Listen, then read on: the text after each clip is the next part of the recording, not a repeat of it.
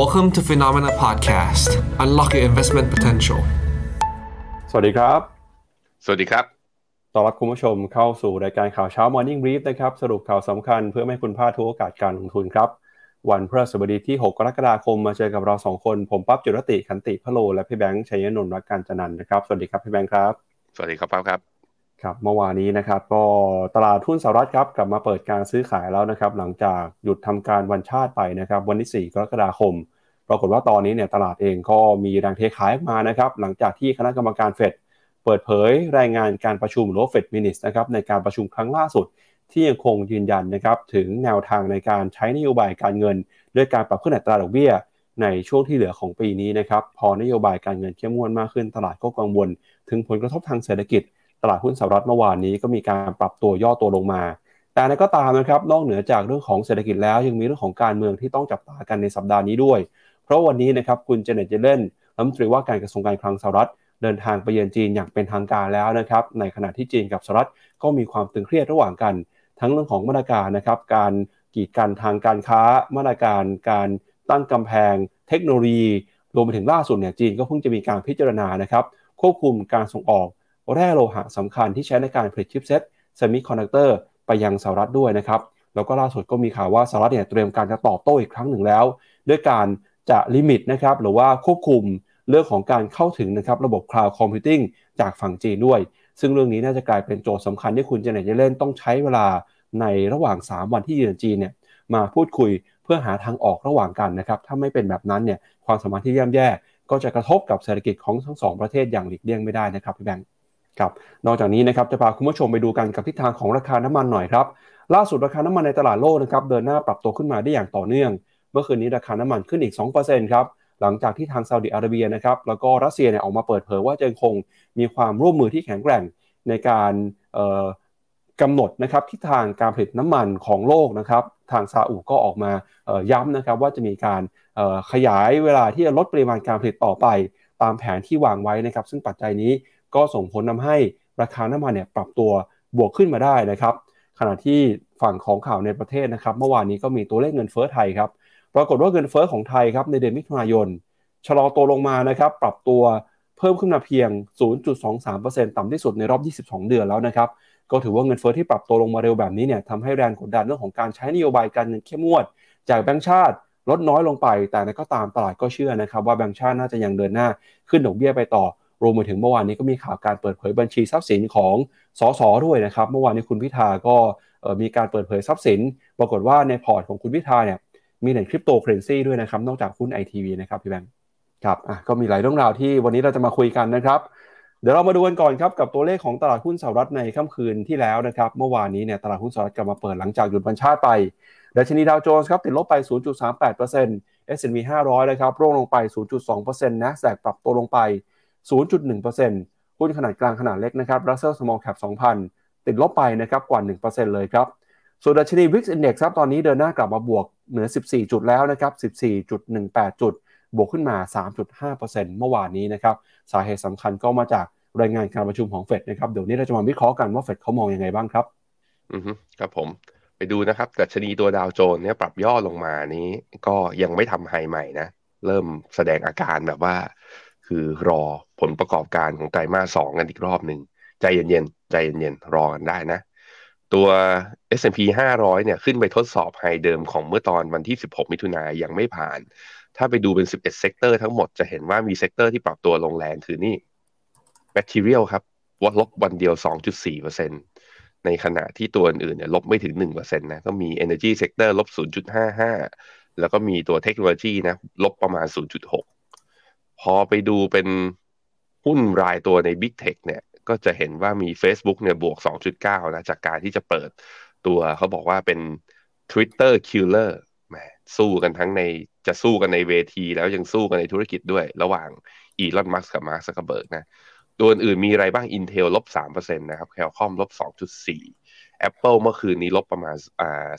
0.59 Microsoft Amazon Alphabet เนี่ยสามารถกลับมาเป็นบวกได้ Tesla ได้ไปต่อนะ บวกอีกประมาณ 0.95%ตอนนี้อยู่ที่ประมาณ 282 เหรียญต่อหุ้นตัว Dollar Index นะครับ ขยับขึ้นมาแข็งค่าขึ้นมาอีกรอบหนึ่งอยู่ที่3 103.39 ในขณะที่ VIX Index เนี่ยพอทุกตลาดมีการปรับฐานเนี่ยก็ดีขึ้นมาอยู่เหนือ 14 จุดอีกครั้งหนึ่ง ตัวค่าเงิน ตัวค่าเงินเนี่ยแข็งค่าเดี๋ยวเราไปดูนะมีผลต่อราคาทองก็ทำให้ราคาทองปรับฐานเดี๋ยวไปดูกัน ส่วนตัว bond yield สองปีนะครับยังขยับขึ้นต่อเนื่อง 4.9 แล้วตอนนี้ ในขณะที่ bond yield 10ปีที่ 39 ดูอย่างนี้แล้วก็ high เดิมมีโอกาสและทดสอบ high เดิมของตัว bond yield สองปีวันที่ 8 มีนา ตอนนั้นอยู่ที่ระดับ 5.08%ในขณะที่ high เดิมของตัว เดือนมีนาของเดือนอ่าของ bond yield สิบปีนะ ตอนนั้น high จุดสูงสุดอยู่ที่ 4.08%ก็เป็นผลของการที่เฟดเนี่ยเปิด minutes ออกมาแล้วก็มติเป็นเอกฉันท์นะว่าจะคงดอกเบี้ย แล้วก็มีโอกาสที่จะขึ้นดอกเบี้ยต่อ แต่อีกเรื่องหนึ่งที่เราเคยทิ้งกันไว้ แล้วก็เคยโน้ตกันไว้แล้วว่าช่วงนี้เนี่ยคือ อเมริกาน่าจะไปกระทรวงการคลังน่าจะพยายามหาเงินเข้ามา ก็มีการประมูลพันธบัตรเพื่อให้จูงใจนะ supply เพิ่มขึ้น เยอะแต่ demand ยังเท่าเดิม ก็แปลว่าราคาก็ต้องปรับตัวลดลงยิวจึงสูงขึ้นตามมาด้วยครับ ครับเดี๋ยวเราไปดูแผนที่หุ้นกันหน่อยนะครับเมื่อวานนี้เราก็จะเห็นว่าหุ้นหลายตัวนะครับ มีการปรับตัวขึ้นมาได้ แม้ว่าบรรยากาศโดยรวมเนี่ยตลาดจะชะลอลงไปบ้างก็ตามนะครับ ที่เห็นก็คือหุ้นในกลุ่ม tech นะครับไม่ว่าจะเป็นหุ้นของ Google บวกขึ้นมา 1.5 Meta บวกขึ้นมาได้เกือบ 3 เลยนะครับ สาเหตุสำคัญที่หุ้นของ Meta เนี่ยบวกขึ้นมาได้อย่างร้อนแรงเมื่อวานนี้ก็คือ การเปิดตัวแอปพลิเคชันใหม่นะครับในหลายประเทศครับ ตอนนี้เนี่ยสามารถเข้าไปดาวน์โหลดใน App Store ได้แล้วนะครับเดี๋ยวเราไปดูหน้าตากันหน่อยครับว่าแอปพลิเคชันนี้หน้าตาเป็นยังไงบ้างนะครับ ชื่อของแอปพลิเคชันนี้เนี่ยก็คือเอ่อ Threads นะครับ ซึ่งเป็นแอปพลิเคชันของ Meta ครับเจ้าของแพลตฟอร์ม Facebook แล้วก็ Instagram นะครับเขาเปิดให้ดาวน์โหลดแล้วครับ โดยเมื่อวานนี้เนี่ยก็เริ่มเห็นนะครับคนทยอยเข้าไปดาวน์โหลดเข้าไปใช้งานกัน ผมไม่แน่ใจนะครับว่าในประเทศไทยสามารถดาวน์โหลดใช้ได้หรือยังถ้าคุณผู้ชมคนไหนได้ลองไปใช้แล้วเนี่ยเล่าให้ฟังหน่อยนะครับว่าเป็นยังไงบ้างแอปพลิเคชันนี้ก็เปิดตัวขึ้นมาท่ามกลางกระแสนะครับความไม่พอใจของผู้ใช้งานโซเชียลมีเดียหลังจากที่คุณอีลอนมัสก์เข้ามา takeover Twitterแล้วก็มีการปรับเปลี่ยนนโยบายนะครับทั้งเรื่องของการมองเห็นข้อความ ต้องมีการยืนยันตัวตน มีบัญชีแบบเก็บเงินเก็บค่าธรรมเนียมด้วยนะครับทำให้ผู้ใช้บริการ Twitter จำนวนมากเนี่ยก็อยากจะหาทางเลือกครับ ทาง Meta เนี่ยก็เลยอาศัยโอกาสนี้นะครับ มาช่วงชิงครับจำนวนผู้ใช้งานจาก Twitter นะครับ ซึ่งก็ทำให้คุณอีลอนมัสไม่พอใจมาก ๆ เลย จนมีการกระทบกระทั่งกัน มีการตอบโต้กันในโลกออนไลน์นะครับ แล้วก็รวมไปถึงฮะมีการท้าต่อยกันจริง ๆ ด้วยนะครับ ซึ่งหน้าตาแอปของ t h r e a d นี้นะครับ ให้ดาวน์โหลดกันได้ตั้งแต่เมื่อวานนี้แล้วในต่างประเทศนะครับ เมื่อดูหน้าตาแอปเนี่ยก็จะเห็นว่ามีปุ่มชอบหรือปุ่มหัวใจนะครับ มีปุ่มให้แสดงความคิดเห็น แล้วก็มีปุ่มที่คล้ายกับการรีทวิตเลยนะครับ ถ้าดูบนหน้าจอเนี่ย คือฟังก์ชันการทำงานเนี่ยเรียกได้ว่าสามารถทดแทน Twitter ได้เลยนะครับ แต่นั้นก็ตามนะฮะนโยบายของเขาเนี่ยอาจจะมีความผ่อนคลายมากกว่า อาจจะ friendly กับผู้ใช้งานมากกว่านะครับ ก็ทำให้หลายคนอยากไปลองใช้แอปพลิเคชันนี้นะครับ ก็ใครที่ลองใช้งานแล้ว หรือว่าใครที่ใช้ Twitter อยู่ อยากใช้แอปนี้หรือเปล่า พิมพ์เข้ามาบอกกันหน่อยนะครับ พี่แบงค์เห็นแล้วอยากใช้ไหมครับ นี่ผมลองโหลดดู เนี่ยเพิ่งจะลองโหลดดูเลยอ่าในไทยให้โหลดได้แล้วใช่ไหมครับ ใช่ครับในไทยโหลดได้แล้วครับเครื่องผมโหลดได้แล้วอะทุกคนเปิดหน้าจอมาตอนนี้นะลองมาโหลดด้วยกันลองมาใช้แล้วเรามาคอมเมนต์กันหน่อยว่า คุณรู้สึกยังไงบ้าง มันเหมือนทวิตเตอร์ขนาดไหนสำหรับผมนี่ มันคือทวิตเตอร์อะอืมอ่าเดี๋ยวเดี๋ยวผมไปสมัครแล้วเดี๋ยวไป follow พี่แบงค์ด้วยนะครับ ครับผม ครับ ใช้คำว่า follow เหมือนกันนะครับ อืมโอ้จริงหน้าตาคล้ายกันมากเลยนะฮะครับ ก็ก็ถือว่าเป็นข่าวดีครับ เมื่อวานนี้เนี่ยทำให้ราคาหุ้นทวิตเตอร์เนี่ยบวกเอ่อหุ้นของ Meta เนี่ยบวกขึ้นมาได้ประมาณสักสามเปอร์เซ็นต์เลยนะครับเดี๋ยวมาดูกันว่าแอปพลิเคชันนี้จะสามารถเอ่อมาท้าทายชิงตำแหน่งของ Twitter ได้หรือเปล่านะครับ มาดูต่อครับที่ตลาดหุ้นของยุโรปบ้างครับ DAX เยอรมนีครับเมื่อวานนี้ยุโรปเนี่ยติดลบไป 0.63%นะครับเอ่อ FTSE ร้อยอังกฤษปรับตัวลงไป 1% CAC 40 ฝรั่งเศสติดลบไป 0.8 ครับ Euro Stoxx 50 ย่อลงไป 0.9 แล้วก็ Euro Stoxx 600 นะครับ ติดลบไป 0.7 ครับ ช่วงนี้นะครับ เราจะเห็นว่าแรงกดดันของตลาดหุ้นยุโรปเนี่ยก็มาจากความกังวล เรื่องของเศรษฐกิจที่ส่งสัญญาณชะลอตัวนะครับ อย่างล่าสุดครับก็มีข่าวว่าซิตี้กรุ๊ปเนี่ยเขาออกมาปรับลดประมาณการการเติบโตของเศรษฐกิจยูโรโซนในปีนี้ลงนะครับ โดยให้เหตุผลว่าเนื่องมาจากอัตราดอกเบี้ยที่ยังคงอยู่สูง แล้วก็ธนาคารกลางของยุโรปนะครับยังคงส่งสัญญาณใช้นโยบายการเงินเข้มงวดต่อไปทำให้นักเศรษฐศาสตร์ของซิตี้กรุ๊ปครับมองว่า GDP ของยุโรปที่แท้จริงในปีนี้เนี่ยจะขยายตัวเพียงแค่ 0.8%เท่านั้นนะครับลดลงมาจากก่อนหน้านี้นะครับที่เคยคาดการเอาไว้ ส่วนอัตราดอกเบี้ยนโยบายของ ECB ปัจจุบันเนี่ยก็สูงสุดในรอบ 22 ปีเลยนะครับอยู่ที่ 3.5%แล้วก็มีสัญญาณว่าจะเดินหน้าขึ้นอัตราดอกเบี้ยต่อไปด้วย ถ้าหากว่าเงินเฟ้อยังไม่ลง ซึ่งเงินเฟ้อที่เราเห็นนะครับก็คงอยู่สูงกว่าเป้าหมายของ ECB ทำให้ตอนนี้นะครับการขึ้นดอกเบี้ยก็เข้ามากดดันการเติบโตทางเศรษฐกิจ จนตอนนี้เนี่ยนักวิเคราะห์หลาย ๆ คนเริ่มมีความกังวลนะครับออกมา ปรับลดประมาณการการเติบโตของเศรษฐกิจยุโรปอย่างต่อเนื่อง อย่างก่อนหน้านี้นะครับก็มีมอร์แกน สแตนลีย์นะครับก็เพิ่งจะมามีการปรับประมาณการ GDP ของยุโรปเช่นกัน แต่มอร์แกน สแตนลีย์เนี่ยมองสวนทางนะครับเขาบอกว่า GDP ยุโรปจะโตขึ้นมาจาก 0.6 เป็น 0.8 นักวิเคราะห์ก็มีเสียงที่แตกต่างกันนะครับในมุมมองประเด็นเรื่องของเงินเฟ้อและการขึ้นดอกเบี้ยของยุโรปครับไปดูตัวEuro Stoxx ห้าสิบนะ ทดสอบ high เดิมครั้งที่สี่ไม่ผ่านการปรับฐานเมื่อวานนี้ลบ0.9เห็นแล้วเริ่มเสียวมากขึ้นเรื่อยๆ ว่ายุโรปจะไม่ได้ไปต่อนะฮะตัว Euro Stoxx 600เนี่ยจะเห็นว่ารอบนี้ของการ rebound นั้น rebound เบากว่าคนอื่น อ่า rebound เบาเบากว่าตัว Euro Stoxx 50มันก็เลยยังไม่ขึ้นไปทดสอบ แต่ว่าตอนขาลงลงเขาด้วย ล่าสุดก็หลุดเส้นค่าเฉลี่ย200 วัน แล้วก็ตัว 50 วันกับ 20 วันลงมาด้วยเหมือนกันนะครับ ตัว DAX ของเยอรมันก็ไม่ทดสอบไฮนะ เข้าสู่รอบย่อด้วยเช่นเดียวกัน CAC 40 ของฝรั่งเศส รอบย่อแล้วก็เข้าลงมาต่ำกว่าเส้นค่าเฉลี่ย 100 วัน อังกฤษสิ อังกฤษเมื่อวานนี้ลบ1% ลงมาทำจุดต่ำสุดในรอบ1เดือน ถ้าดูทิศทางนี้แล้วก็อาจจะต้องมาเห็นเนี่ยแถวๆโลเดิมของเมื่อตอนเดือนมีนาอังกฤษก็ค่อนข้างชัดนะว่า flat pattern แล้วหลุดกรอบล่างมา ก็น่าจะเข้าขาลงจริงแล้ว หุ้นยุโรปต้องระมัดระวังแล้วในการเทรดนะครับ ในแง่ของค่าเงินพอจะบอกอะไรเราได้บ้าง ค่าเงินปอนด์ อยู่ที่ 1.269 อ่อนค่าต่อเนื่องนิด ๆ ในขณะที่ค่าเงินยูโรเนี่ยก็อ่อนค่าอยู่อยู่ที่ 1.08 ครับ จากตลาดหุ้นของยุโรปไปแล้วนะครับ มาดูที่ตลาดหุ้นของเอเชียบ้างครับ เมื่อวานนี้ส่วนใหญ่ตลาดหุ้นเอเชียจะปรับตัวกันลงมาทั่วหน้าเลยนะครับ โดยดัชนีนิกเกิ225 ของญี่ปุ่นเนี่ยก็ปรับตัวย่อลงไปนะครับ จากจุดที่สูงที่สุดในรอบ 33 ปีนะครับที่ระดับประมาณ 33,000 จุดนะครับ แล้วก็ดูเหมือนว่าเช้านี้เนี่ยเปิดมาตลาดหุ้นญี่ปุ่นยังลงต่อเลยนะครับ ลงมาติดลบไปแล้ว 1.2%เลยฮะ ถือว่าเปิดมาลงมาแรงกว่าช่วงวันก่อนก่อนหน้าพอสมควรเลยนะครับ ตอนนี้เดัชนีตลาดหุ้นญี่ปุ่นครับซื้อขายกันอยู่ที่11,591 จุดนะครับเช้านี้ญี่ปุ่น sentiment ไม่ค่อยดีเท่าไหร่ เพราะฉะนั้นระมัดระวังด้วยนะครับ สาเหตุสำคัญก็มาจากความกังวลฮะที่เฟดยังคงยืนยันนะครับเรื่องของการขึ้นดอกเบี้ยต่อไป ขณะที่ตลาดหุ้นของออสเตรเลียครับวันนี้เปิดมาติดลบไป 0.8 นะครับนิวซีแลนด์เคลื่อนไหวอยู่ในกรอบแคบๆ ตลาดหุ้นจีนครับเมื่อวานนี้ก็ปรับตัวติดลบไปนะครับไม่ว่าจะเป็นเซี่ยงไฮ้คอมโพสิตไชน่า A50 ติดลบไปมากกว่า 1%ด้วยนะครับส่วนฮั่งเส็งของฮ่องกงเมื่อวานนี้ร่วงลงไป 1.57%ครับ Weight ไต้หวันนะครับติดลบไป 0.8%ดัชนี SET Index ตลาดหุ้นไทยทำให้เราดีใจกันได้แค่วันเดียวนะครับเมื่อวานนี้พอเอ่อมีประเด็นนะครับเรื่องของ การจะแต่งตั้งจัดตั้งรัฐบาลใหม่เนี่ยที่ยังคงไม่ราบรื่น ก็ทำให้หุ้นไทยถูกแรงเทขายออกมานะครับติดลบไป 6 จุดนะครับ 0.42%มาอยู่ที่ระดับ 1,500 กับอีก 8 จุด ที่บอกว่าบวกขึ้นมาได้วันเดียวคือ 2 วันทำการก่อนหน้านี้นะครับวันที่ตลาดทราบผลการโหวตเลือกประธานสภาผู้แทนราษฎรครับส่วนคอสปีเกาหลีใต้นะครับวันนี้ติดลบไป 0.38%นะฮะมีประเด็นด้วยครับเรื่องของหุ้นกลุ่มที่ทำค่ายเพลงนะครับก็มีประเด็น เเดี๋ยวเราจะมาวิเคราะห์กันว่าเกิดอะไรขึ้นนะครับเดี๋ยวพาไปดูในแต่ละตัวหน่อย แล้วก็มีหุ้นของเวียดนามนะครับ VN30 บวกขึ้นมาได้ หุ้นของอินเดียเมื่อวานนี้ก็เคลื่อนไหวอยู่ในกรอบแคบๆนะครับพี่แบงค์อะครับอะมีคนถามมานะว่าแอปมันชื่อว่าอะไรคุณสุพนัทอะนี่ให้ดูผมเข้ามาแล้ว ชื่อ Trace and Instagram App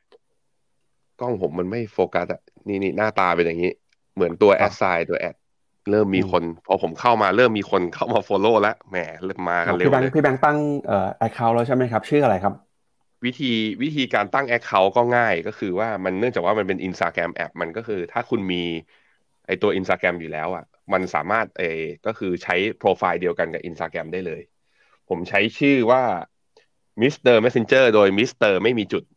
M R M E S S E N G E R อะเรามาตามกัน นี่โอ้โหแฟนรายการ ตั้งชื่อมารู้เลยว่าแฟนรายการ Morning Beef กดเข้ามากันรัวๆ ขอบคุณมากทุกคนอะเดี๋ยวเรามาดูเรามาใช้กันแล้วเรามาแชร์กันนะว่า ประสบการณ์การใช้เทรสมันต่างจากทวิตเตอร์กันยังไงบ้างอะไปดูต่อฮะ ไปดูที่ตลาดหุ้น เอเชียเช้านี้นิเคอิเข้ารอบย่อ ตอนนี้ลงมาต่ำกว่าเส้นค่าเฉลี่ย 20 วัน ในขณะที่โทปิกส์ก็ลงมายังไม่ต่ำกว่านะ แสดงให้เห็นว่าหุ้นตัวใหญ่เยิ่มไอ้หุ้นตัวใหญ่ เริ่มมีแรงขายออกมาข้างในตลาดหุ้นญี่ปุ่นคอสปีเกาหลีเปิดมาเข้ารอบย่อด้วยเหมือนกันลบ 0.36 แต่ยังยืนเกาะๆอยู่ที่เส้นค่าเฉลี่ยอ่า50 วัน แต่ว่าตัวเกาหลีเนี่ยเราเห็นแล้วว่ามันเป็นยังเป็น trend uptrend อยู่ค่อนข้างชัดเนี่ยตามนี้ ยังไม่หลุดยังไม่หลุดเทรนนี้ออกมา ในขณะที่ฮั่งเส็งเมื่อวานนี้อุตส่าห์ขึ้นมาแล้วนะพี่ปับ๊บเมื่อวานนี้ลบไป 1.5%เช้านี้เปิด gap กระโดดลงลบต่อ ลบต่ออีกเท่าไหร่เนี่ย 1.4% H-Share ก็เช่นเดียวกันนะ ลบเท่าไหร่เนี่ย 1.8%โอ้โห ช่วงนี้ตลาดหุ้นจีนโดยเฉพาะที่เกาะฮ่องกงเนี่ย ผันผวนทีเดียวครับผวนทีเดียวต้องบอกพี่แบงค์แบบนี้ครับ บอกพี่แบงค์แบบนี้ว่าฮ่องกงเนี่ยเขามีปัจจัยเฉพาะตัวนะครับ เมื่อวานนี้เนี่ยมันมีหุ้นกลุ่มธนาคารพาณิชย์ของจีนที่จดทะเบียนซื้อขายในตลาดหุ้นฮ่องกงอะปรับตัวลงไปค่อนข้างแรงทีเดียวหลังจากที่ Goldman Sachs ครับเขาออกมาปรับ credit rating นะครับลดระดับความน่าเชื่อถือของธนาคารขนาดใหญ่นะครับไม่ว่าจะเป็น Agricultural Bank นะฮะแล้วก็ธนาคารอื่นๆด้วยที่เกี่ยวข้องนะครับทำให้ตลาดเนี่ยค่อนข้างกังวลกันกับสถานการณ์ สภาวะทางการเงินในภาคธนาคารนะครับ ถ้าไปดูเนี่ยฮั่งเส็งที่เป็น sector bank นะครับพี่แบงค์ คือฮั่งเส็ง Mainland Bank Index นะครับ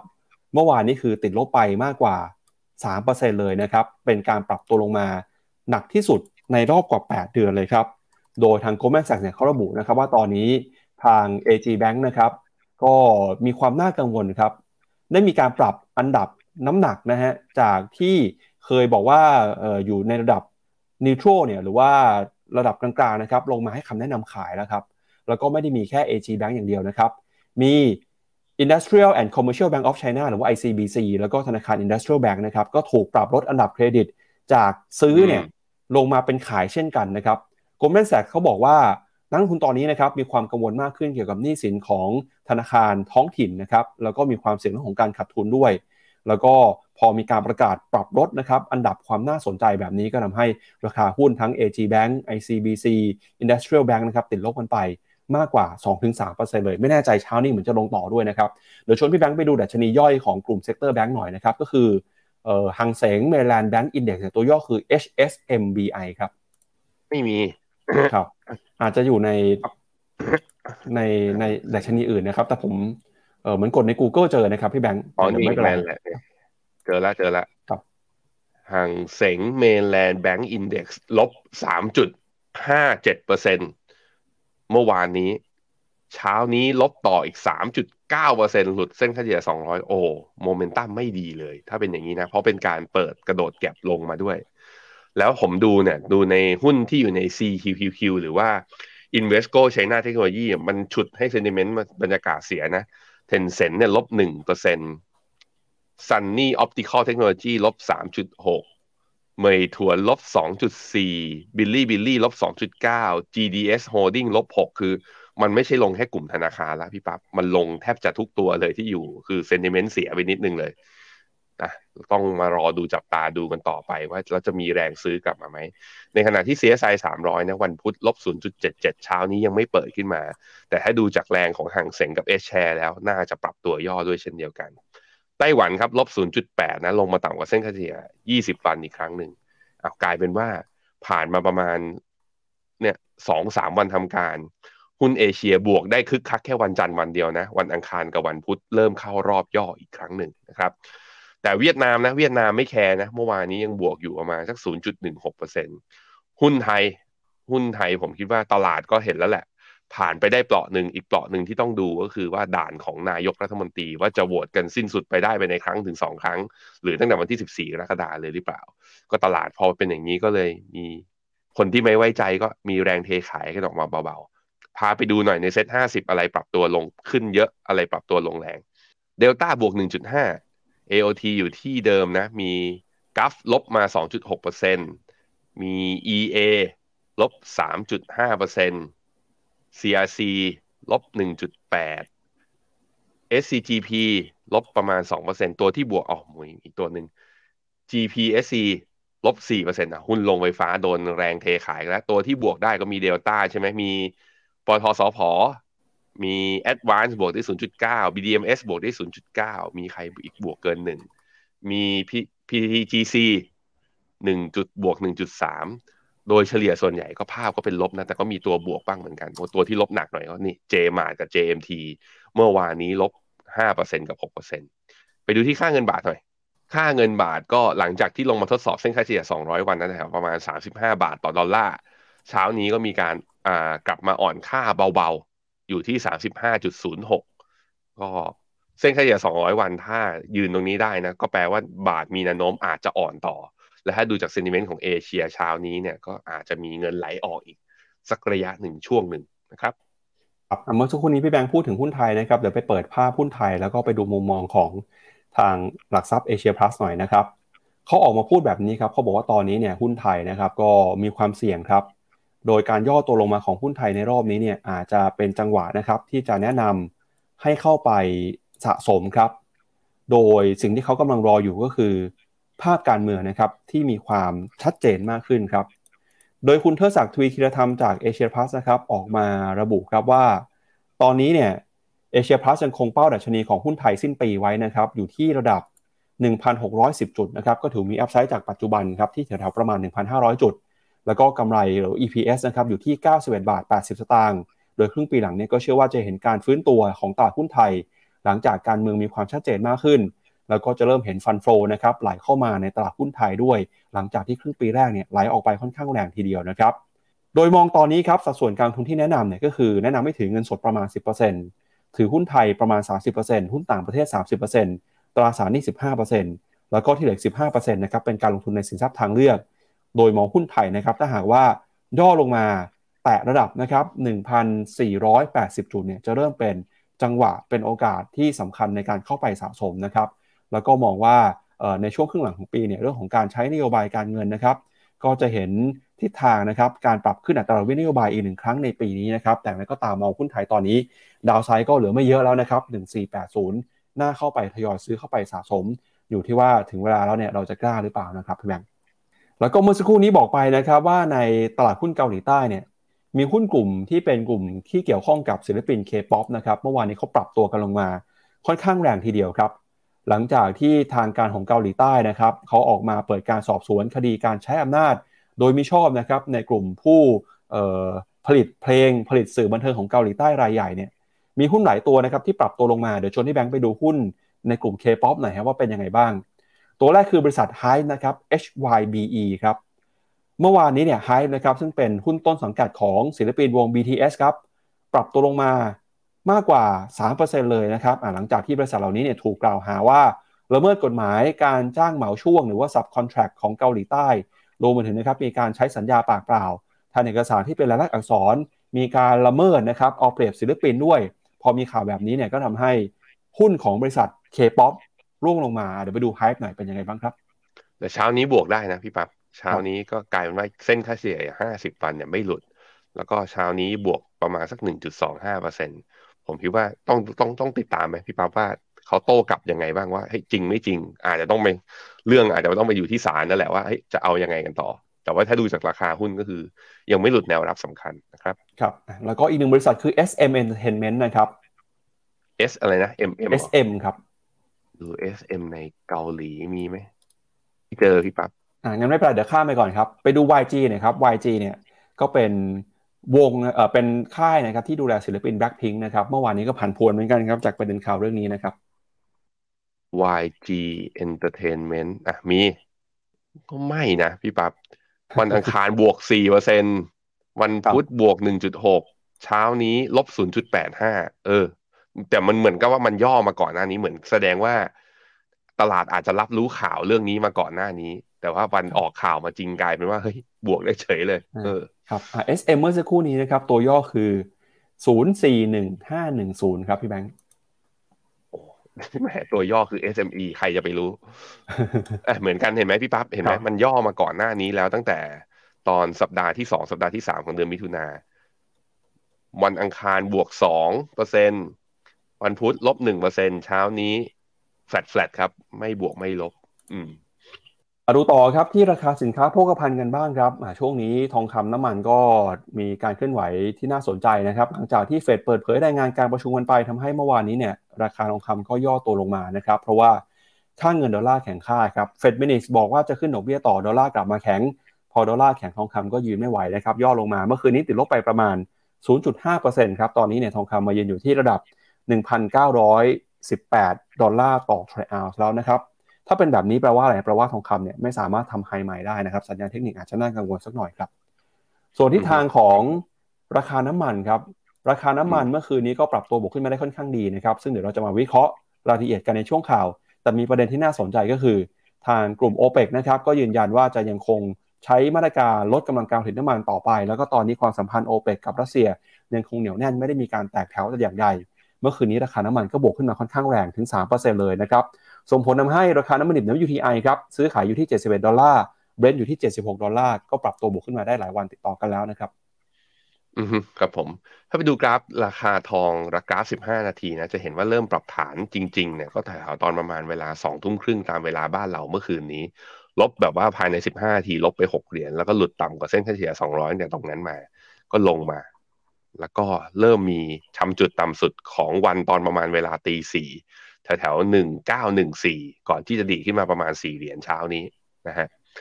เอ่อถ้าดูเป็นกราฟเดย์ก็จะเห็นว่าคือ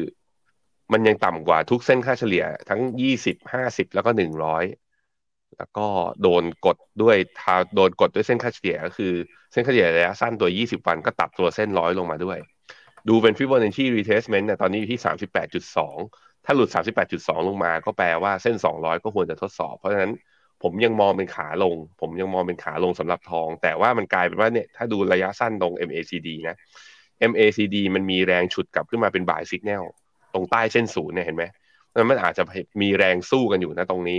จึงอาจจะไม่ลงสุดก็ได้ เป็นช่วงของการเวทแอนซีแต่ว่าเทรนหลักยังเป็นเทรนลงนะครับ ตัวราคาน้ำมัน ตัวราคาน้ำมันเนี่ย WTI ขอให้มาดูตรง 72.3 72.4 เหรียญ ซึ่งรอบก่อนหน้านี้มาถึงตรงนี้ปุ๊บ แล้ววันที่ 22 มิถุนายนนะ ลบทีเดียวเลยวันเดียวเลย 2.8 เหรียญตุ้มลงมาเลย ลบเกือบเกือบ4%ถ้าผ่านตรงนี้ได้ว่าไอ้กรอบบนแถวๆประมาณ 74 เหรียญก็จะมีโอกาส แต่จะเห็นไปแล้วนะว่า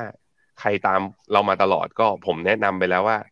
เหมือนราคาน้ำมันเนี่ยเจ้ามือคือ OPEC Plus เนี่ยไม่อยากให้ต่ำกว่าราคาแต่แถวโซน 67-68 เหรียญ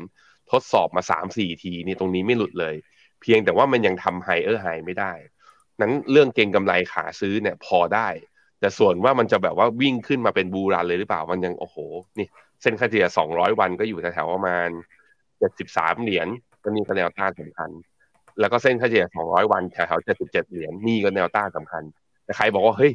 ถึงแค่ตรงนี้นะ71เหรียญขึ้นไป 77เหรียญได้กำไร 6 เหรียญก็เกือบเกือบ10%เอาไว้ก่อนอถ้าคิดแบบนั้นก็พอเล่นสั้นได้ แต่จะถือยาวอาจจะต้องรอให้ผ่านเส้นเฉลี่ย200 วันไปก่อนครับ ครับ เอาละครับงั้นเดี๋ยวเรามาดูต่อนะครับ ประเด็นเรื่องของการขึ้นดอกเบี้ยครับ เมื่อวานนี้ธนาคารกลางสหรัฐนะครับมีการเปิดเผยรายงานการประชุมนะครับของเดือนล่าสุด โดยการประชุมในครั้งนี้เนี่ยนะครับเราก็เห็นสัญญาณที่น่าสนใจเรื่องการขึ้นดอกเบี้ย ก็คือ คณะกรรมการเฟดยังคงยืนยันนะครับว่า จะยังคงใช้นโยบายการเงินที่เข้มงวดต่อไป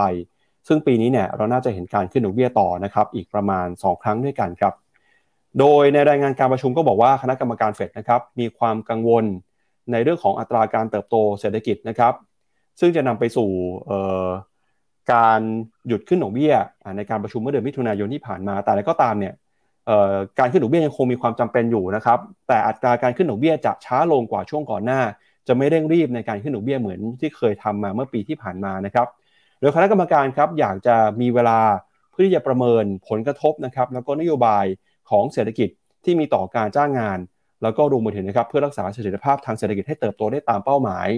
คณะกรรมการเฟดนะครับก็บอกว่าตอนนี้เนี่ยเริ่มเห็นผลกระทบในบางส่วนแล้วจากการขึ้นดอกเบี้ยที่ส่งผลกระทบของเฟดนะครับรวมไปถึงก็คืออการที่ธนาคารพาณิชย์ พิจารณาในการ ปล่อยกู้เนี่ยยากขึ้น รวมไปถึงนะครับก็มีคณะกรรมการที่มองเห็นไม่ตรงกันนะครับในเรื่องของอัตราดอกเบี้ยในช่วงสิ้นปีเนี่ยว่าจะมีการขึ้นดอกเบี้ยอีกครั้ง บางคนก็บอกว่าควรจะขึ้นแค่ครั้งเดียว บางคนก็บอกควรจะขึ้นถึง 2 ครั้งนะครับโดยไหนก็ตามคณะกรรมการทั้งหมดเห็นร่วมกันว่า ในอนาคตข้างหน้า อัตราการขึ้นดอกเบี้ย ควรจะลดลงมาชะลอลงมามากกว่าที่เคยใช้และคณะกรรมการเฟดนะครับก็ยังคงมองเห็นความจำเป็นครับว่า การควบคุมเงินเฟ้อยังคงเป็นเป้าหมายสำคัญนะครับ เพราะฉะนั้นเนี่ย ตลาดเองก็จะคงต้องรับมือนะครับกับการขึ้นดอกเบี้ยต่อไป แม้ว่าตอนนี้ข้อมูลจะโชว์ให้เห็นนะครับว่าเงินเฟ้อเริ่มจะชะลอลงมาบ้างแล้ว แล้วก็ตลาดแรงงานเนี่ยเริ่มมีการผ่อนคลายบ้างแล้วนะครับ ซึ่งในสัปดาห์นี้นะครับเรามีข้อมูลเศรษฐกิจที่สำคัญที่ต้องรอดูกันต่อไป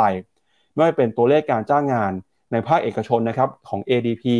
ที่จะประกาศกันในวันนี้นะครับ นอกจากนี้เนี่ยก็มีเรื่องของตัวเลขนะครับ job opening อัตราการเปิดรับตำแหน่งงานใหม่ มีตัวเลขการจ้างงานนอกภาคการเกษตรนะครับที่จะประกาศในวันพรุ่งนี้ด้วย ซึ่งตลาดก็ประเมินว่าตัวเลขการจ้างงานนอกภาคการเกษตรของสหรัฐในเดือนมิถุนายน จะเพิ่มขึ้นมาอยู่ในระดับ 225,000 ตำแหน่ง เป็นการชะลอตัวลงมาจากเดือนพฤษภาคมนะครับส่วนอัตราการว่างงานเนี่ยก็อาจจะอยู่ในระดับใกล้เคียงกับเดิมครับอยู่ที่ระดับ 3.6%หลังจากเดือนมิถุนาเดือนพฤษภาคมนะครับอยู่ที่ในระดับ 3.7%ก็ถือว่าไม่ได้เปลี่ยนแปลงมากเท่าไหร่นะครับพี่แบงค์ครับผมไปดู Fed Watch 2 มาแล้ว 88.7%ทุกคน 88.7%ที่จะขึ้นดอกเบี้ย 25 basis point การประชุมสิ้นเดือนกรกฎานี้ แล้ววันที่ 20 โห โอกาส 73%ที่จะคงดอกเบี้ยไม่ขึ้น ตลาดยังดื้ออยู่นะ ยังบอกว่าเฟดน่าจะขึ้นแค่เดือนกรกฎาเข้าเดือนกันยาจะไม่ขึ้น เดือนมิถุนา มีโอกาสประมาณครึ่งหนึ่งที่จะคงดอกเบี้ย อีกครึ่งหนึ่งคิดว่าเอออาจจะมีโอกาสขึ้นอีกอย่างน้อยๆหนึ่งครั้ง ไปเดือนธันวาเดือนธันวาก็โอกาสเพียงแค่สามสิบเปอร์เซ็นเท่านั้นที่จะขึ้นไปแบบว่ามากกว่าห้าจุดห้าเปอร์เซ็นอืม ตลาดยังเห็นต่างจากดอทพลอตแล้วก็เรื่องนี้อาจจะเป็นคือเรียกว่ามองอีกมุมหนึ่งนะ ถ้าระยะเวลาผ่านไป ตัว target rate probabilities เนี่ยถ้าไม่ได้เพิ่มขึ้น แล้วตัวเลขสัญญาณเงินเฟอ้อมันเริ่มอ่อนแรงอย่างที่เราเห็น อย่างนี้เรื่อยๆเนี่ยมีโอกาสที่จะเซอร์ไพรส์ไหมว่าเฟดอาจจะแบบว่าไม่สามารถขึ้นดอกเบี้ยได้จริง ถ้าเป็นอย่างนั้นอะอัพไซด์ของตลาดหุ้น อาจจะยังพอมีอยู่นะทุกคนอะเรามารอดูกันครับครับไปดูเฟดดอทพอตหน่อยนะครับพี่แบงค์ว่าคณะกรรมการเฟดในการประชุมเมื่อเดือนมิถุนายนที่ผ่านมา เขามองเรื่องของอัตราดอกเบี้ยนโยบายในช่วงสิ้นปียังไงบ้างนะครับ เราก็จะเห็นว่าอัตราดอกเบี้ยนโยบายที่คณะกรรมการเฟดมองเนี่ยก็ขยับขึ้นมานะครับอยู่ในระดับ 5.5 ถึง 5.75%นะครับซึ่งพอตัวเลขดอทพอตเป็นแบบนี้เนี่ยตลาดก็ตีความว่าปีนี้จะมีการขึ้นดอกเบี้ยสองครั้ง ครั้งที่25 basis point นะครับ ไปดูต่ออันนี้เมื่อสักครู่นี้ดูไปแล้วนะครับ ภาพนี้นะครับอ่าใช่ครับครับ อันนี้ก็เป็นเรื่องของเงินเฟ้อนะครับ ที่เราบอกไปว่า เงินเฟ้อสหรัฐเนี่ยแม้ว่าจะชะลอตัวลงมาจากช่วงก่อนหน้านี้ แต่ก็ยังคงอยู่ว่าสูงกว่าระดับเป้าหมาย 2%ของเฟดเพราะฉะนั้นเนี่ยการขึ้นดอกเบี้ยยังคงจำเป็นอยู่ แต่ก็จะขึ้นดอกเบี้ยแบบไม่ร้อนแรงเหมือนก่อนหน้านี้นะครับ อันนี้ก็เป็นมุมมองของคณะกรรมการเฟดนะฮะที่ที่ออกมาเปิดเผยจากรายงานการประชุมเมื่อวานนี้ครับครับผมเอาละครับ ก่อนที่ไปดูกันกับประเด็นข่าวเรื่องของคุณเจเน็ตเยลเลนนะครับวันเสาร์อาทิตย์นี้ครับจะมีงานมหกรรมการลงทุนงานใหญ่ ที่สุดของปีงานหนึ่งเลยนะฮะก็คือ SET in the City 2023 ครับ FINNOMENA เนี่ยก็จะไปร่วมออกบูธในงานด้วยนะครับ งานนี้จัดขึ้นวันที่8-9กรกฎาคมที่สามย่านมิตรทาวน์ชั้น 5 เลยนะครับ อยากเชิญชวนคุณผู้ชมไปร่วมงานนี้นะครับ เพราะว่าทีมงาน FINNOMENA เนี่ยก็เตรียมเนื้อหาดีๆ เตรียมกิจกรรมดีๆ มาต้อนรับคุณผู้ชมนะครับ ใครที่อยากมาหาโอกาสการลงทุนแล้วก็รวมไปถึงนะครับ มาดูเครื่องมือที่จะช่วยให้เราสามารถถึงเป้าหมายการลงทุน ในการใช้โปรแกรม Goal Navigator เนี่ยนะครับเราก็มีตัวอย่างพาให้คุณผู้ชมดูด้วยฮะไปดูได้ไปทดลองใช้ได้นะครับ Goal Navigator เนี่ยก็เป็นเครื่องมือที่ทาง FINNOMENA ร่วมกันพัฒนากับ Franklin Templeton นะครับบริษัท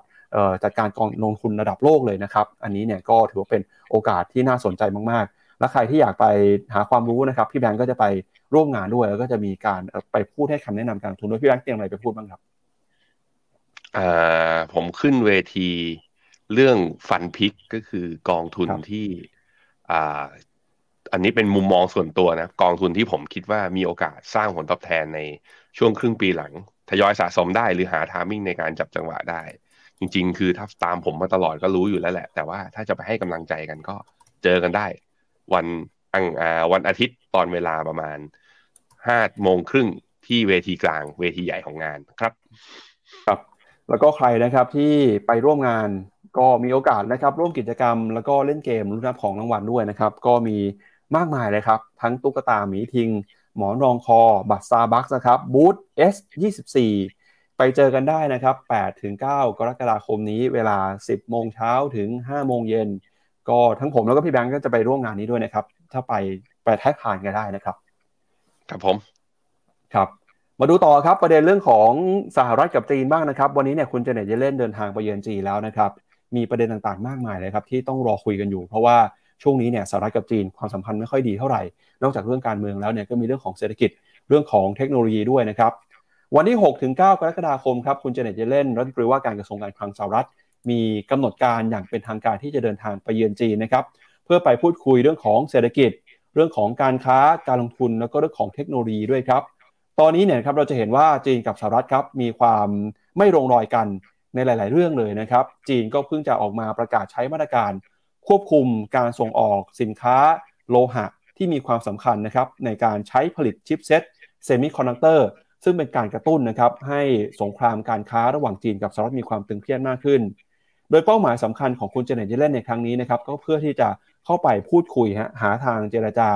ประนีประนอมนะครับแล้วก็หาทางออกร่วมกัน เพื่อไม่ให้ทั้งสองประเทศเนี่ยมีการทำสงครามการค้าสงครามเทคโนโลยี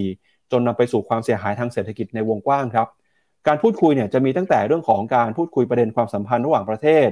มีการพูดคุยนะครับเรื่องของความเสี่ยงเศรษฐกิจโลก แล้วก็หาทางครับที่จะเข้าไป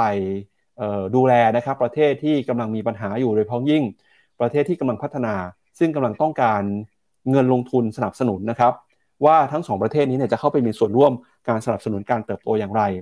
โดยตอนนี้นะครับเราก็จะเห็นว่า ทั้งจีนกับสหรัฐเองกำลังพิจารณาเรื่องของมาตรการในการคว่ำบาตรในการตอบโต้กันอย่างต่อเนื่องเลยนะครับ หลังจากที่สหรัฐนะครับ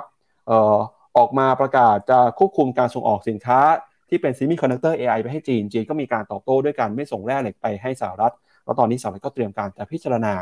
เพิ่มนะครับมาตรการกดดันเพิ่มเติมแล้วด้วย จะเป็นอะไรเนี่ยเดี๋ยวเรามาดูกันในข่าวถัดไปนะครับ แต่มองเออเรื่องของการมาเยือนกันในครั้งนี้ก่อน ว่าก็น่าจะเป็นสัญญาณที่ดีนะครับที่เราจะเห็นความพยายาม ในการเจราจามากขึ้นกับทั้งสองประเทศนี้นะครับ อืมผมบอกคร่าวๆนะไอตัว global supply chain ของตัว semiconductor เนี่ยมันอยู่ทั่วโลกจริงๆ เพราะนั้นการแบนกันไปการแบนกันมาเนี่ยมันไม่ส่งผลดีใด ๆ เลย พี่ปั๊บไม่ส่งผลดีใด ๆ เลยต่ออุตสาหกรรมนี้ แล้วก็มันคือเหมือนถ้าโลกจะขับเคลื่อนไปด้วย AI ด้วยเทคโนโลยีเนี่ยเพื่อต้นทุนสิ่งเหล่านี้มันเพิ่มสูงขึ้น มันก็แปลว่ามันก็เป็นความเสี่ยงของเศรษฐกิจโลกด้วยเช่นเดียวกัน ยกตัวอย่างนะจริง ๆ แล้วคือผู้ผลิตตัว semiconductor เนี่ย มันมีทั้งหมดอยู่ 3 อย่างใหญ่ ๆ ก็คือตัว IDM IDM คือ Integrated Device Manufacturer คือผู้ผลิตแบบบูรณาการ คือแบบมีทั้งหมดเลย คือเป็นผู้วิจัยพัฒนาออกแบบและสามารถผลิตได้ด้วยตัวเอง มีใครบ้างเจ้าใหญ่ ๆ ในตลาดก็อยู่ที่เกาหลีใต้คือซัมซุงที่อเมริกามีไหมอเมริกาผู้ที่ทำเป็น IDM เนี่ยก็เป็น Intel แล้วก็มี SK Hynix ของเกาหลีใต้ในเจ้าที่2แล้วก็มี Micron ไมคอนเทคโนโลยีเนี่ยอยู่ที่สหรัฐ อันนี้คือแบบไอ้ที่แบบว่า อันนี้คือพัฒนาผลิตออกแบบทำได้เองหมดนะ แล้วก็มีอีกแบบหนึ่งคือเป็นพวกแบบว่า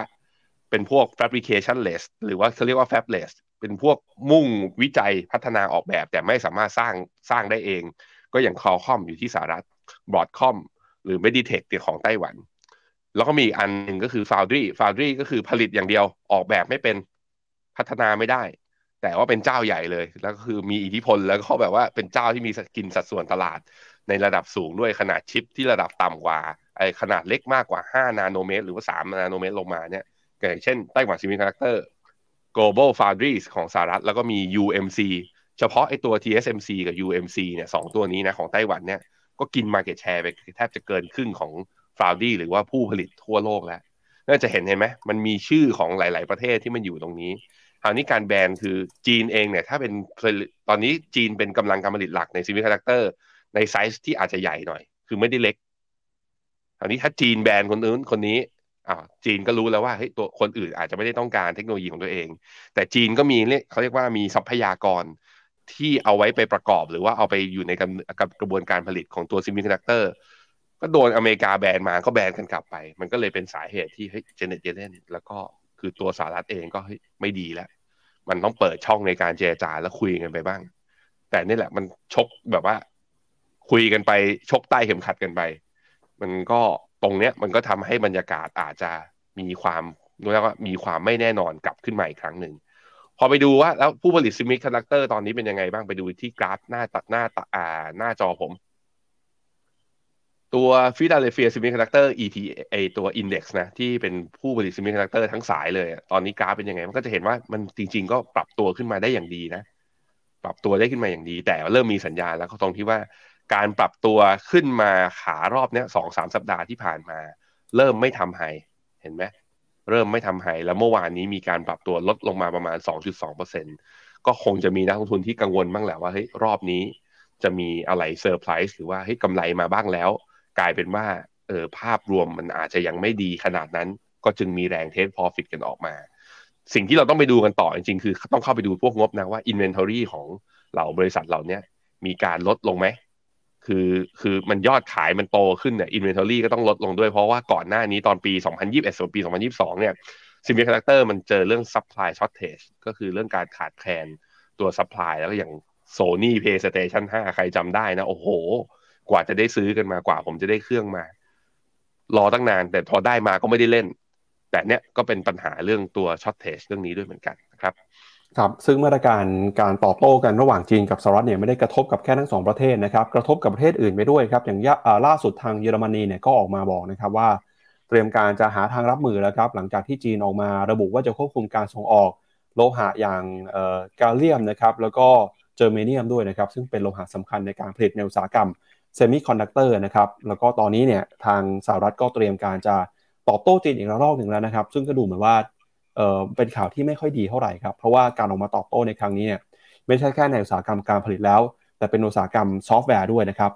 ล่าสุดครับทางการสหรัฐนะครับออกมาเปิดเผยว่าเตรียมการจะพิจารณาจำกัดการเข้าถึงนะครับระบบการให้บริการ cloud service แล้วก็ AI นะครับ ซึ่งมีความจำเป็นในการพัฒนาระบบ AI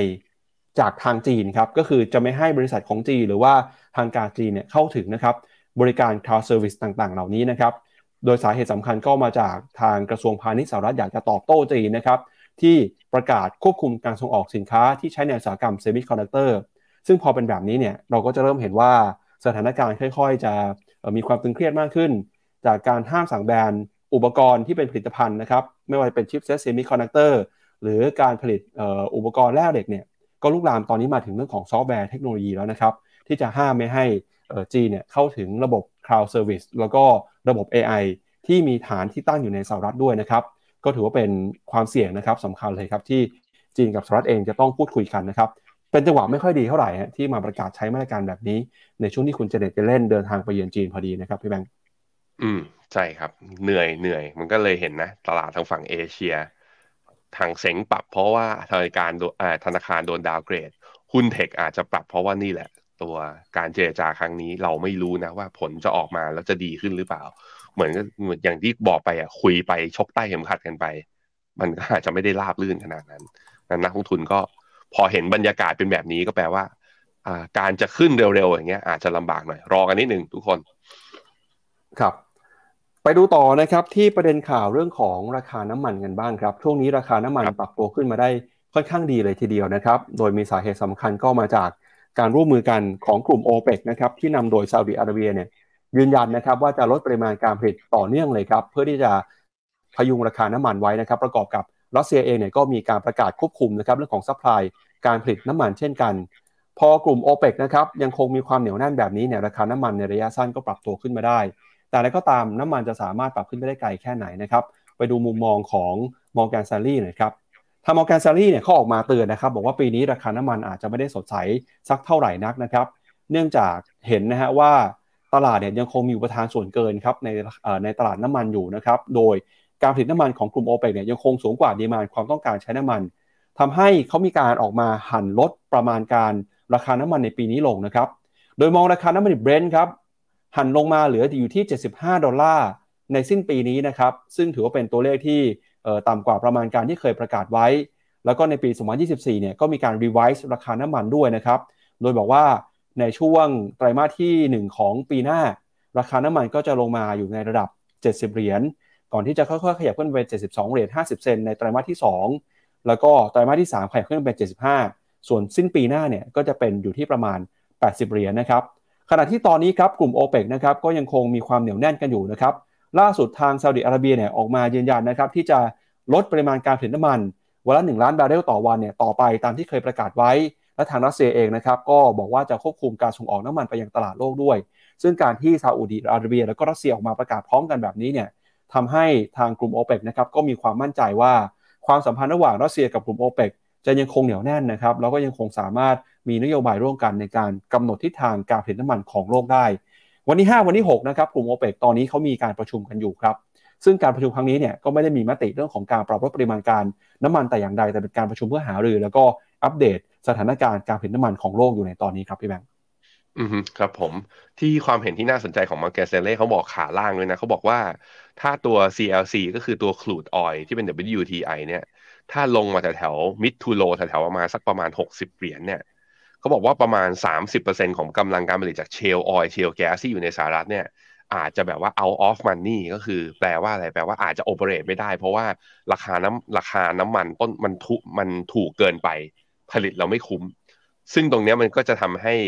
ลดกำลังการผลิตในภาพรวมของตัวทางฝั่งสหรัฐลง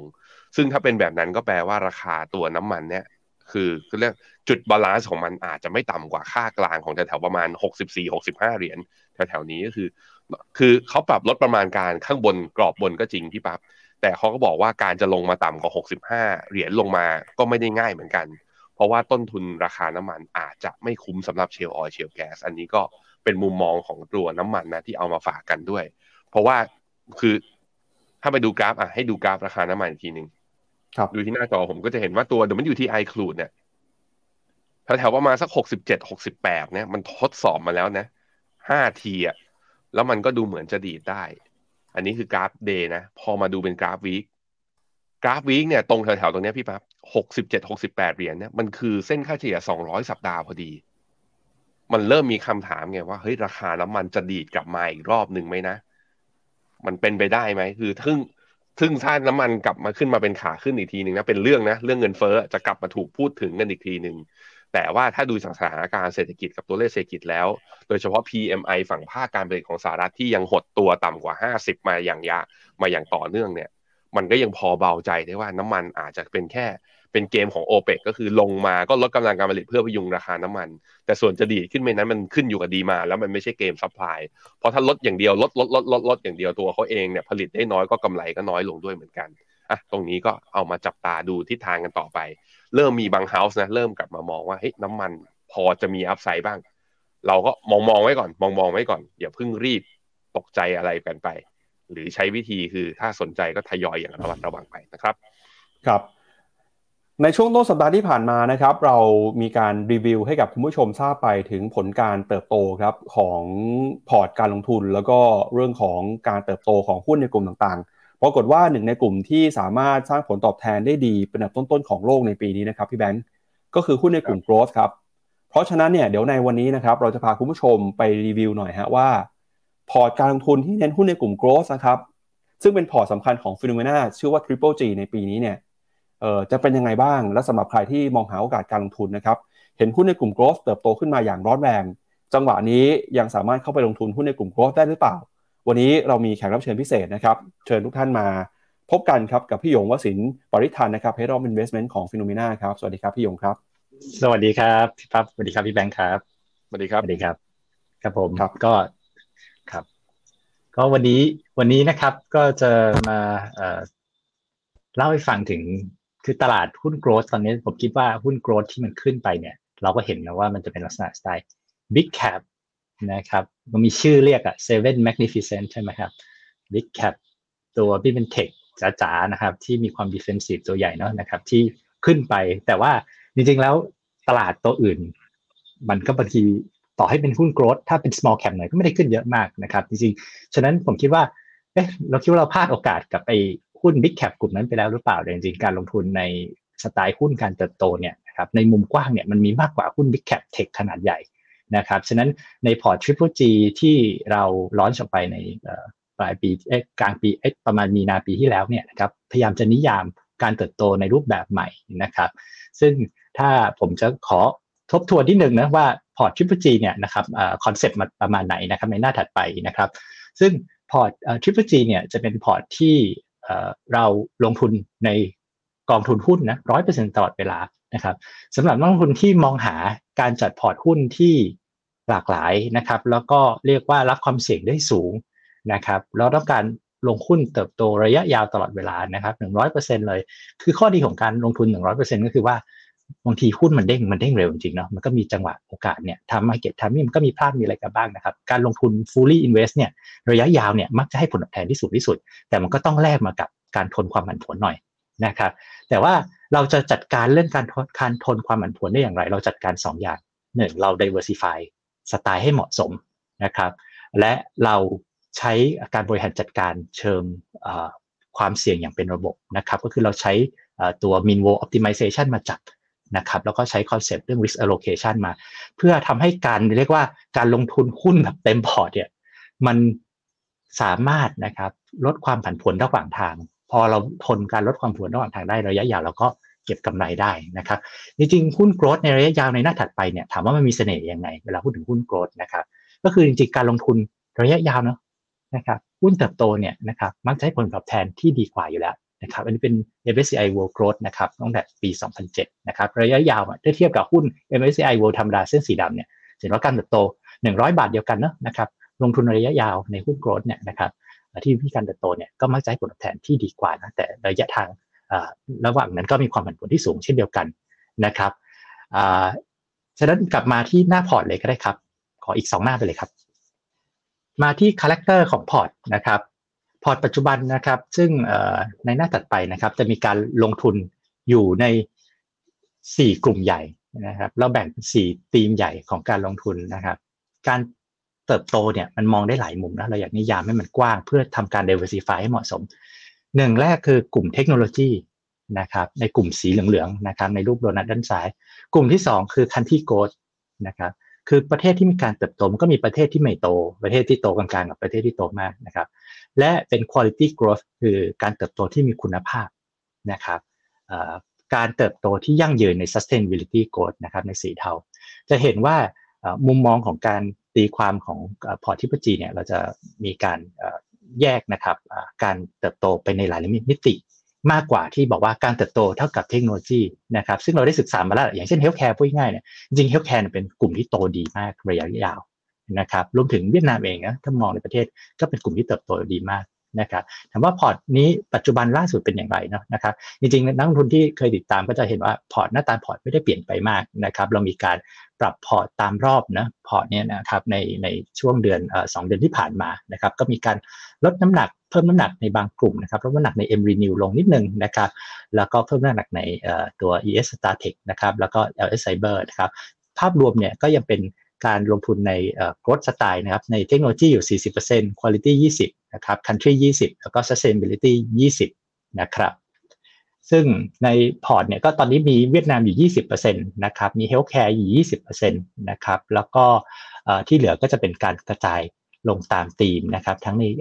ทีม China Clean นะครับ Global Clean Energy นะครับ Semicon China Tech นะครับ Blockchain Gaming นะครับ แล้วก็ Cyber Security นะครับ แล้ว China Tech เนี่ยจะมี 2 ตัวนะครับ อีก concept หนึ่งที่การจัดพอร์ตแบบนี้แล้วถามว่าแล้วรู้ได้ไงว่าที่บอกกระจายความเสี่ยงกระจายได้อย่างเหมาะสมนะครับ ในธีมเมื่อกี้ที่ผมไล่มาแบบด้วยความรวดเร็วเนี่ยนะครับจะเห็นว่าเราจัดน้ำหนักสูแท่งด้านขวานะครับ ในกลุ่มด้านขวานะเราจัดน้ำหนักตามเม็ดเงินที่เราลงเนี่ยนะครับ จะเห็นว่าน้ำหนักที่เราลงเม็ดเงินก็ส่วนหนึ่ง แต่เวลาที่เรากระจายความเสี่ยงเนี่ยนะครับตามความเสี่ยงเนี่ยมันจะเป็นแท่งด้านขวาเราเรียกว่า risk contribution ยกตัวอย่างให้ชัดเลย เราลงเวียดนาม 20%ในแท่งสีแดงนะครับ ด้านบนเนาะแต่เวียดนามเนี่ยเวลา ความผันผวนที่ทำให้ทั้งพอร์ตเนี่ยเหวี่ยงขึ้นหรือเหวี่ยงลงเนี่ยมันไม่ถึง 20นะครับฉะนั้นเนี่ยเป็นบอกว่าเวียดนามเนี่ยการที่บอกว่าลงไว้ 20เนี่ยมันไม่ได้เสี่ยงเท่าเงินที่เราลง ในทางกลับกันนะฝั่งตรงข้ามบล็อกเชนเราลงไป 5 นะครับ แต่ความผันผวนที่เขาสร้างให้กับพอร์ตเนี่ยถึง 10 เลยมันคูณ 2 นะครับฉะนั้นการที่เราดูในเชิงกระจายความเสี่ยงเนี่ยเราดูแบบละเอียดแบบ risk contribution เลยทำให้พอร์ตเนี่ยเราค่อนข้าง make sure ได้ว่า แม้จะดูเหมือนลงอ้มีชื่อธีมเสี่ยงเสี่ยงมีอะไรนะแต่เรา balance กันแบบ สนิทมากนะครับมีการกระจายความเสี่ยงที่ดีนะครับในหน้าถัดไปเลยครับ ก็พอเราทำพอร์ตเสร็จเราก็เช็คหน่อยนะตอนนี้เป็นไงบ้างพอร์ต Triple G เนี่ยนะครับจะเห็นว่าความถูกแพงเนาะ forward PE นะครับ22 เท่านะครับเทียบกับหุ้นโลกนั้นที่ประมาณ 16 เทียบกับ NASDAQ คือ 26 นะครับ ก็เห็นว่าเราเป็นกลางๆนะครับระหว่างพอร์ตหุ้นโลกนะครับ แต่จะสังเกตนะ EPS growth นะครับเอาหุ้นทุกตัวมารวมกัน นะครับ แล้วก็ดูการเติบโตของกำไรเนี่ย30%ปีนี้27%ปีหน้า จะสังเกตว่าจะทำได้สูงกว่าหุ้นโลกหรือ NASDAQ เองด้วยซ้ำนะครับ โดยถ้าเทียบกับ NASDAQ เนี่ยก็คือ valuation เราจ่ายถูกกว่านะครับอะไปที่ performance นะครับ ปีนี้เป็นยังไงบ้างนะครับปีนี้นะครับเปิดมา Triple G ในเส้นสีส้มนะนะครับ ก็เราเทียบกับกลุ่มทางเลือกนะระหว่างกองทุนเทคโนโลยี หรือกองทุนหุ้นโลกทั่วไปนะครับต้องบอกว่า ปีนี้กลุ่มเทคเนี่ยที่เป็นเทคแบบ US Tech อะไรนะอันนั้นเส้นสีดำ year to date มันขึ้นมาเยอะแบบนั้นนะครับ Triple G เนี่ยมีการกระจายที่ผมบอกนะ มีเทคด้วย มี country growth ด้วย มี healthcare ด้วย เป็น sustainability growth ด้วยเนี่ยนะครับ performance เนี่ยตอนปีนี้ประมาณ 10%นิดๆแล้วนะครับ ในเส้นสีเหลือง เรียกว่าถ้าเทียบกับกลุ่มเทคล้วนๆนะ pure tech เนี่ยก็เรียกว่ายัง ยังแพ้แน่นอนนะครับ แต่ว่าถ้าเทียบกับหุ้นโลกทั่วไป global equity growth ไอ้ global equity fund เนี่ยนะครับซึ่งมีเป็นร้อยๆ หลายร้อยกองเนี่ยนะครับเรียกว่า triple G เนี่ยก็ outperform ได้ด้วยความผันผวนที่ต่ำกว่านะครับฉะนั้นเรามองไปข้างหน้าเนี่ยถามว่าเฮ้ยโอกาสการลงทุนเราเห็นพวกกลุ่ม big tech วิ่งแคป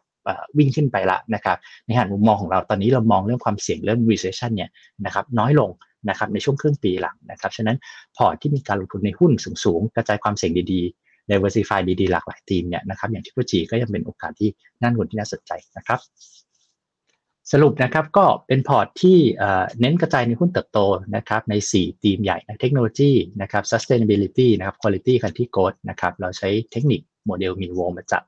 นะครับเพื่อให้กระจายความเสี่ยงได้เต็มที่นะครับลดความผันผวนของพอร์ตนะครับก็เป็นพอร์ตที่ ผมคิดว่าสำหรับนักทุนที่มีความเสี่ยงได้สูง รับความเสี่ยงได้สูงเนาะหรือบางคนก็ใช้เป็น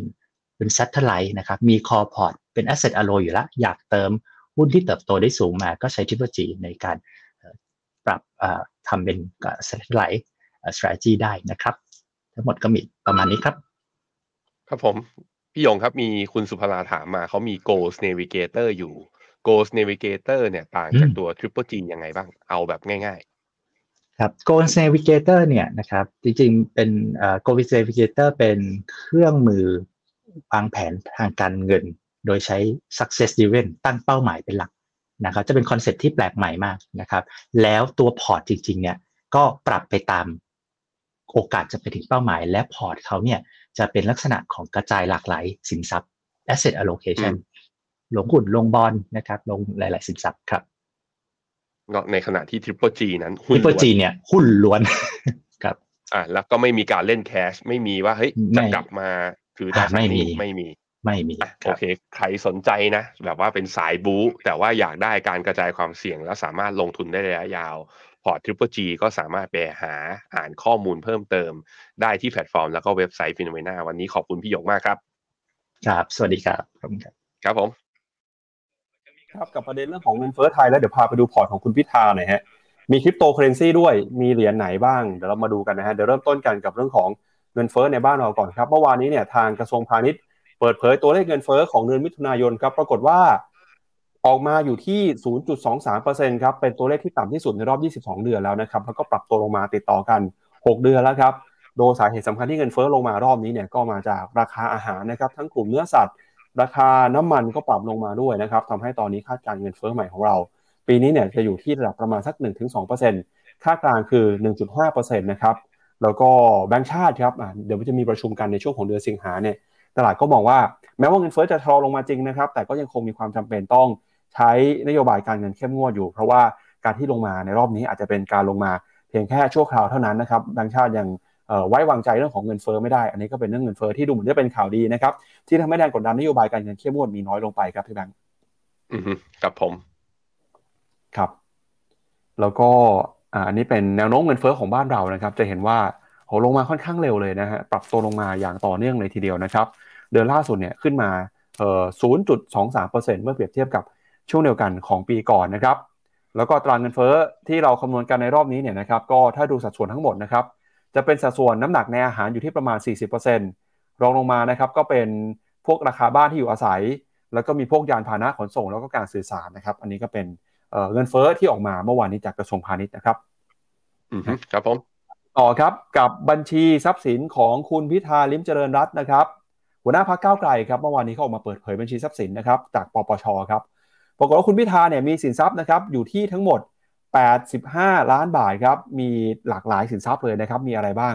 มีตั้งแต่เงินสดนะฮะ1ล้าน8แสนบาท เงินฝาก 27 บัญชี 286,000 บาท เงินลงทุนนะครับ1ล้าน3แสนบาท เรายังไม่เห็นนะครับว่าไส้ในของพอร์ตลงทุนเนี่ยเขาลงทุนอะไรบ้างนะครับ นอกจากนี้ก็มีเงินให้กู้ยืม มีที่ดินนะครับหแปลงมูลค่า 18 ล้านบาท มีโรงเรือนสิ่งปลูกสร้าง มีรถ 2 คันนะครับ เอ่อขอไปให้มีรถ 1 คันนะครับ รถยนต์เนี่ย ราคา 2 ล้านบาท รถจักรยานยนต์ 2 คัน เป็นจักรยานยนต์ไฟฟ้า 1 คันด้วยนะครับ แล้วก็มีสิทธิสัมปทานมูลค่า 19 ล้านบาท ทรัพย์สินอื่นๆครับ 12 ล้านบาท มีโทรศัพท์มือถือ 3 เครื่อง อธิบายละเอียดมากเลยนะครับ มีสูตร 16 ตัว เน็กไท76 เส้น รองเท้า 21 คู่ นาฬิกา 10 เรือน พระเครื่อง 8 องค์ นอกจากนี้เนี่ยก็มีหุ้นนะครับของ ITV ด้วย ที่แจ้งมานะครับว่า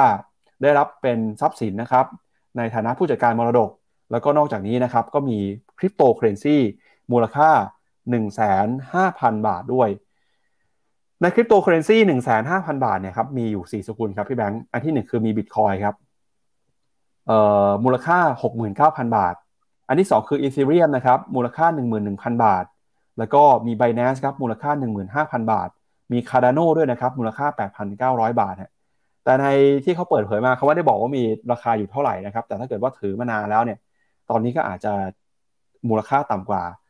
ราคาในตลาดณขณะนี้นะครับ ก็คืออาจจะขาดทุนอยู่นะครับ ถ้าหากว่าถือมานานแล้วนะครับ เพราะว่าราคาคริปโตเคอเรนซีเนี่ยก็ลงมาอย่างต่อเนื่องเลยนะครับ ที่ผมสนใจอะพี่ปับ๊บครับ ต้องเปิดละต้องเปิดด้วยเหรอว่ามีเน็กไทเจ็ดสิบหกเส้น ต้องเปิดด้วยเหรอว่ามี